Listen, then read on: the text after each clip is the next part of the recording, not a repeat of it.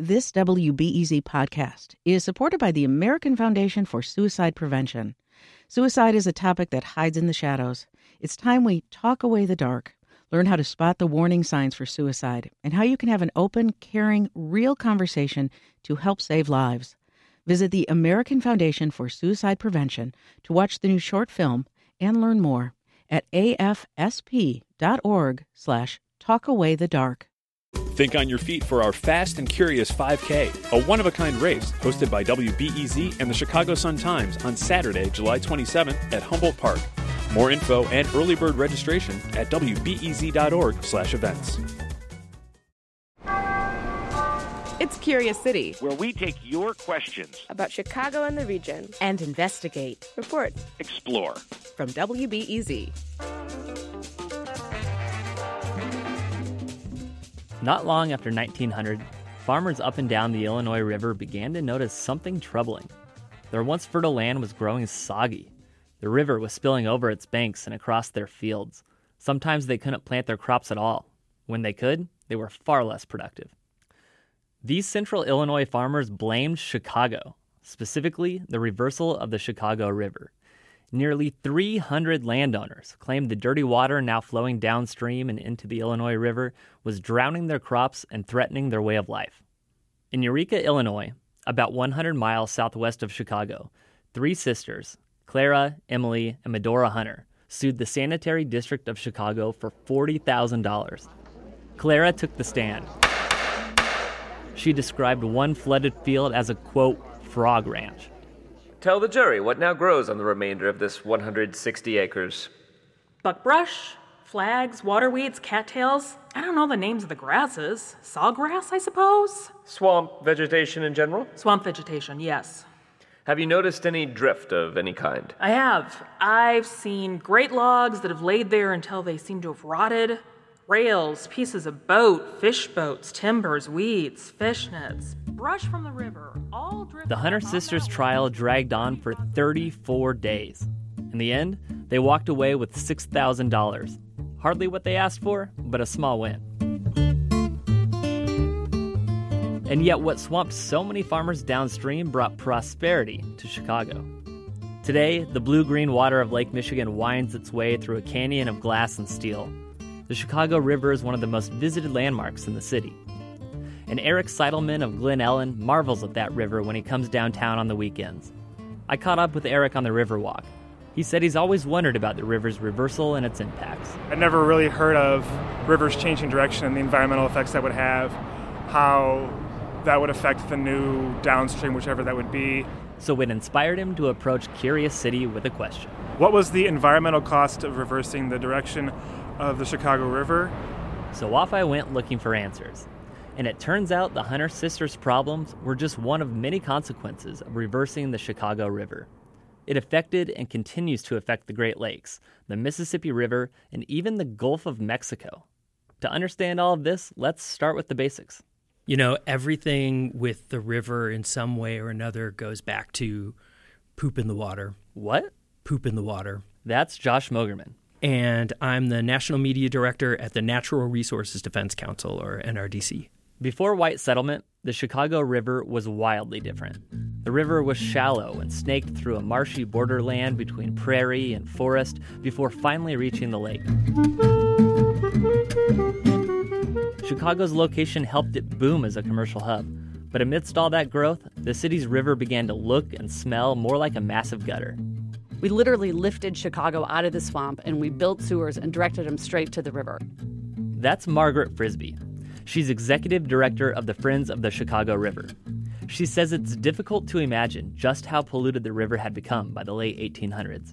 Just think about like if all your sewage, all your waste, all the carcasses, we were using horses and they were pooping in the streets and that was ending up in the river and chickens and you know it just really was like this kind of miasmal swamp mess.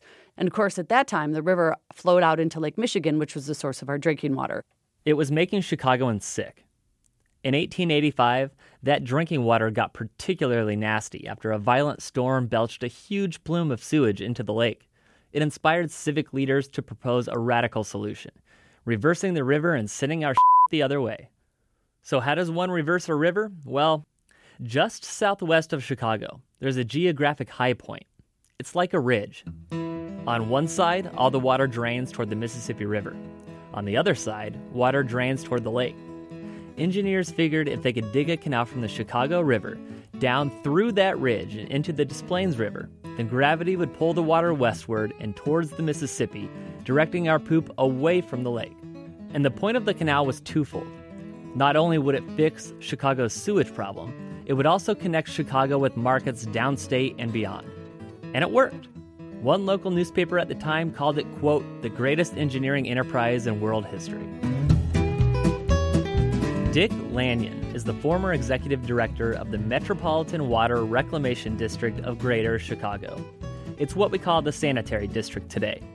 He says the results here in the city were immediate and unmistakable. Suddenly, the Chicago River became clean. Uh, it didn't smell anymore. It was like a miracle occurred here. But downstream, the effects were far less refreshing. In time, and I mean about 10 years, it took for the sewage solids to moved downriver and began to destroy the ecology of the Illinois River. Which brings us back to Eric's original question about the environmental costs. Remember the Hunter sisters?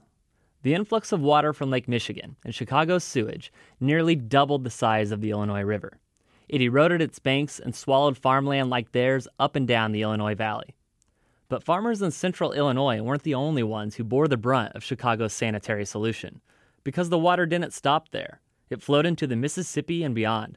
Here again, Josh Mogerman with the NRDC. If you think about what we managed to do with that uh, reversal, the Gulf of Mexico became our toilet. In 1900, Missouri filed suit against the sanitary district on behalf of St. Louis, arguing the reversal would pollute the Mississippi River, the source of its own drinking water. Mogerman says it's easy to understand their complaint. If you're in Chicago, this booming city, one of the fastest growing cities on the planet, uh, it makes a ton of sense. If you're in Peoria or you're in St. Louis, man, it looks like a really bad idea. A wave of poo coming down from this giant metropolis is something to be less enthusiastic about. The case was eventually dismissed. It didn't help that St. Louis sent its own waste downstream. Then, around 1920, Chicago and other cities began treating their sewage. But the technology was primitive, and it wasn't until passage of the Clean Water Act in 1972 that our rivers really began to recover. And environmental groups say the work is hardly finished. When heavy rains flood the system, it overflows, and untreated sewage still gets into the river. Even when the system works as designed, our treated wastewater, which is pumped into the river, contains a lot of phosphorus. Scientists have only recently begun to recognize the connection between this phosphorus and the algae blooms causing the dead zone in the Gulf. Here's Josh Mogerman. Essentially, you have these algal blooms that suck all of the oxygen out of the water and make a state sized area of the Gulf uninhabitable for marine life. Um, some years it's the size of Rhode Island, some years it's the size of Connecticut. To be clear, agriculture is by far the major culprit. But Chicago's wastewater, which only heads in that direction thanks to the reversal, is one of the largest single sources of phosphorus pollution in the Gulf. According to Lanyon and the MWRD, well, yeah, duh. Well, why is Chicago the biggest source? Well, it's the biggest city in the Mississippi River watershed. It's pretty obvious, you know. But Mogerman says the impact of Chicago's sewage doesn't just harm the Gulf. This isn't something where uh, we make a mess in Chicago and it just comes out at the other end in the Gulf of Mexico. We see algal blooms in the Illinois River, in the Des Plaines River, um, the whole way down.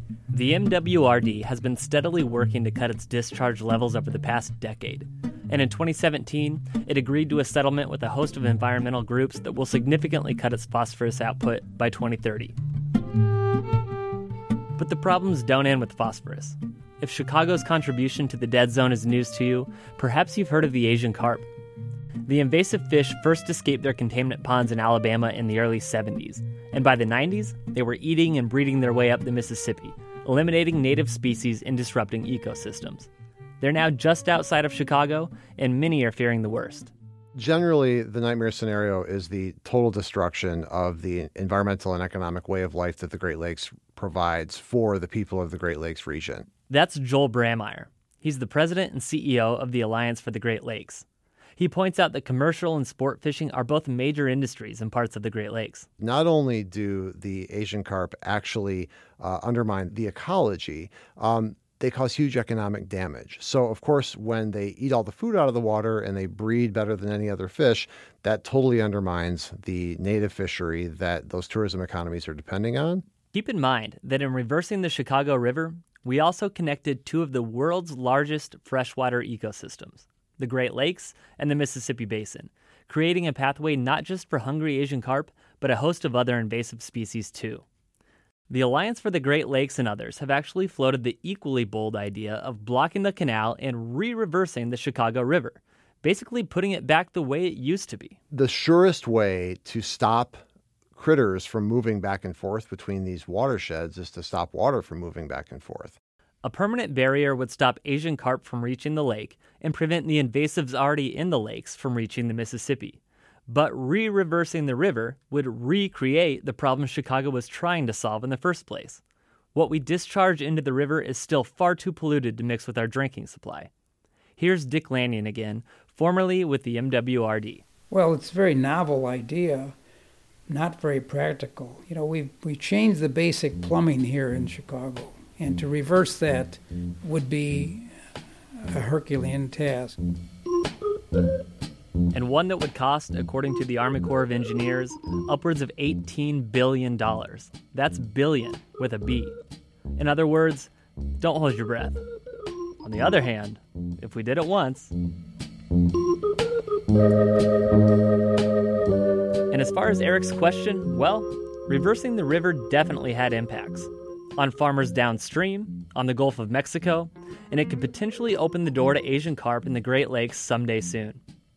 Josh Mogerman says Chicagoans admiring the gently flowing current today probably aren't thinking about where that water's going. We see the river every day. We don't think of it as this engineering marvel. We don't think of this as, you know, a wonder of the world. But that's what reversing a river is. Uh, when when you take a river and you make it flow the other way, you've done something monumental. And I think most Chicagoans have no idea the impact uh, that this act has has had for the city in the past and continues to have moving forward. And, and we'll be grappling with those impacts uh, for another century for sure. Some say with age that our purpose comes clear. I see the opposite happening. Curious City is supported by the Conant Family Foundation. I'm Carson Vaughn. Are we growing backwards with time?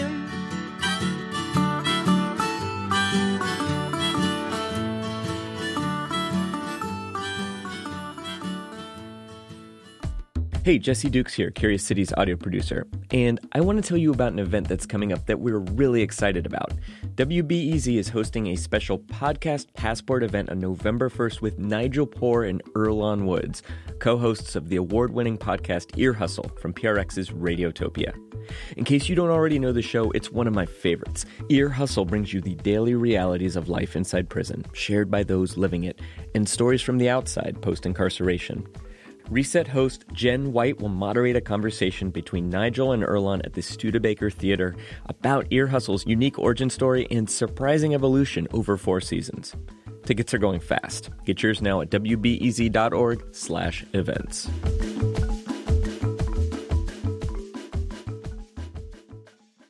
Next time on Curious City. In Chicago, if your bike is stolen, it's often gone for good. But there are places to look for it Craigslist, Facebook, or actual flea markets where it helps to play cool until the cops show up.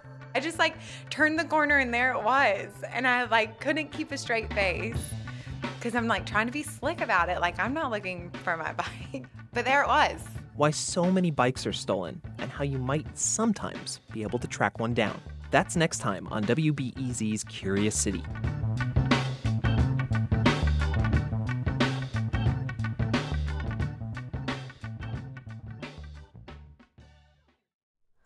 Hi, it's Terry Gross, the host of Fresh Air. We bring you in depth, long form interviews with actors, directors, musicians, authors, journalists, and more. Listen to our Peabody Award winning Fresh Air podcast from WHYY and NPR. Thanks for listening to the news live on WBEZ and NPR.